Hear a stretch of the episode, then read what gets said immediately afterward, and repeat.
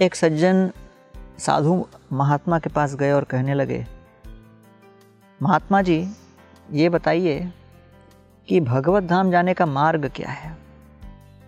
महात्मा जी ने कहा कि दूसरों के प्रति करुणा की अभिव्यक्ति करेंगे, तब भगवत धाम जा पाएँगे। और करुणा हर एक जीव के प्रति इस तरह करना है जैसे वो हमारे पड़ोसी हों। तो इन्होंने कहा, सज्जन ने पूछा महात्मा जी को, अब कैसे पता लगाए कौन हमारे पड़ोसी जैसे हैं? तो वो कहने लगे, महात्मा जी, एक बार एक व्यापारी धन कमाकर जंगल से निकल रहे थे, कुछ डकैत उन पर आक्रमण करके उनको चीत कर दिए। लहूलुहान हो गए, मृत्यु के निकट आ गए। तभी वहाँ से एक बहुत बड़े विद्वान निकल रहे थे। विद्वान ने देखा कि ये चीख पुकार मचा रहे हैं, मृत्यु के निकट हैं।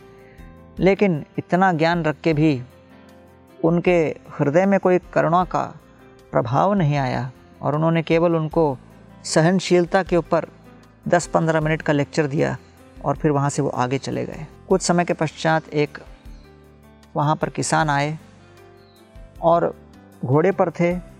किसान ने इनकी अवस्था को देखकर करुणावश उनके चोट में जो लहूलुहान रक्तपात हो रहा था उसे स्वच्छ किया, पट्टी बांधा और फिर उन्हें अपने घोड़े पर बिठाकर गाँव में लेके आके डॉक्टर के पास चिकित्सा कराकर उन्हें बचा लिया।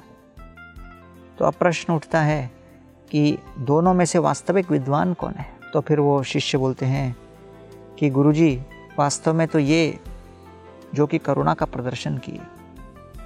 तो इसलिए दया सर्वभूतेषु संतुष्ट्या ये न के न वा व तुष्यति आशु जनार्दन।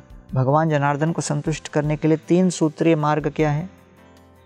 दूसरों के प्रति दया, हृदय के भीतर संतोष और इंद्रियों का दमन। तब जाकर हम करुणा व्यक्त कर पाएँगे और ऐसे करुणा की अभिव्यक्ति से भगवान संतुष्ट होते हैं। इसलिए करुणा कैसे व्यक्त करें? जैसे हर व्यक्ति हमारा पड़ोसी हो।